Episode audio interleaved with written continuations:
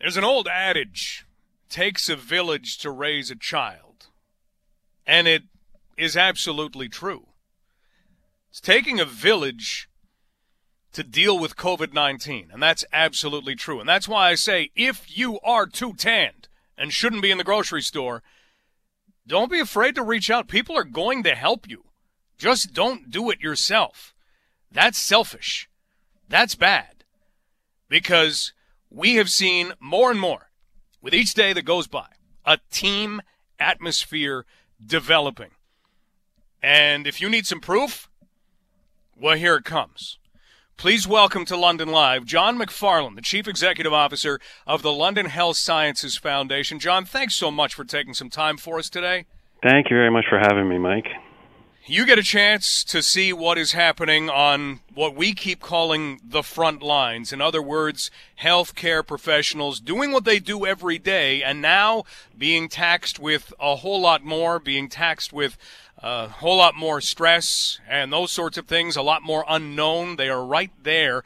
But one of the things that we hear you're seeing is that teamwork shining through. Can you give us an example? Because I think we really need some of those examples of, of how we are becoming that village that gets together and defeats this. Yeah, you know what? You're absolutely right, uh, Mike. And and the reality is, in this crisis, this pandemic, the the frontline healthcare workers are the true heroes they're the ones that are there every day, 24/7, um, making, uh, looking after patients and and helping keep us all safe. And you know what? The community has really embraced that, and they realize that, and they they've wanted to show support for these frontline healthcare workers. And we've seen that at the foundation in two ways. One, we uh, we started a uh, COVID response fund about a week and a half ago, and uh, in the in that short period of time, the community has come out and supported the tune of almost two hundred and seventy-five thousand dollars in that short period of time, looking to uh, provide funds to help support those frontline support workers.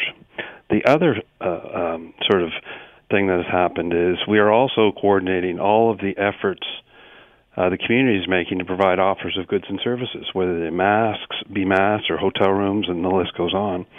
And we're seeing an enormous response from the community. We're fielding hundreds of calls and emails a day um, just to uh, receive these offers. And um, you know, these are unprecedented times. And I can tell you, I've been in this fundraising business for close to 30 years, and I have not seen the kind of community support and activism that I've seen in the last uh, few weeks.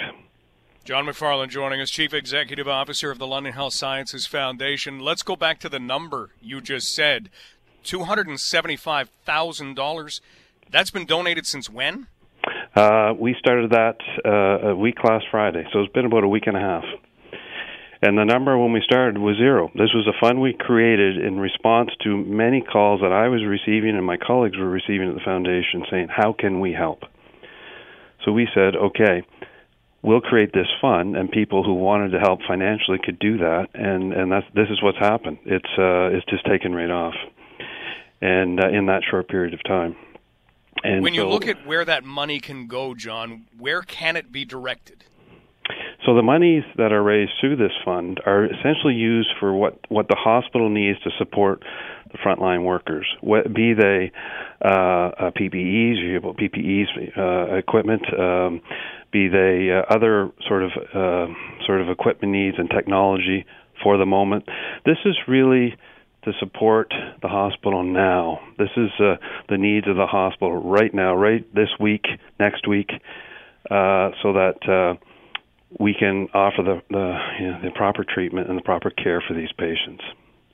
How are hospitals approaching this? Are we talking on a day by day, or is it a whole lot, a whole lot tighter than that, shift by shift, hour by hour? How do you look at it? It really is. It really is by the hour. Uh, things are changing constantly. And uh, one of the things that we're working with the hospital on is because we're in constant communication with the hospital leadership and and and, and those uh, overseeing the front lines, we have a, a handle on uh, what the hospital needs are, and therefore we're able to communicate with our with our uh, community as the offers come in. Um, so it really is hourly, uh, and you, you you see it uh, in terms of the numbers of cases right across the world. It's changing hourly. This is just unheard of, and uh, you know there is no playbook for this. So um, the hospital and foundation we're trying to uh, step up and and uh, and really show the leadership uh, for our our frontline workers who need that leadership and want that support. And we're giving it to them. And you know what? The community is giving it to them. And that's that's just incredible and we'll talk about that in just a moment. John McFarland joining us, Chief Executive Officer of the London Health Sciences Foundation. The world needs PPE, John. The world, every single country is looking for this. Having the money to be able to go out and get that how about that next step? Is that still a next step that can be made where you say, okay, we have money now to, to go out and, and get additional personal protective equipment. Can you just do it the way you've always done it?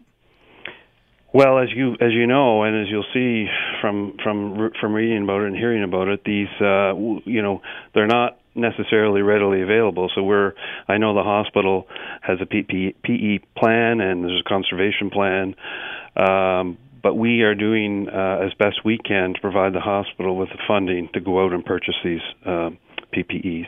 I will say that we've had uh, a number of donations of PPEs from the community, be they from um, you know uh, dental offices or other areas that aren't using them currently.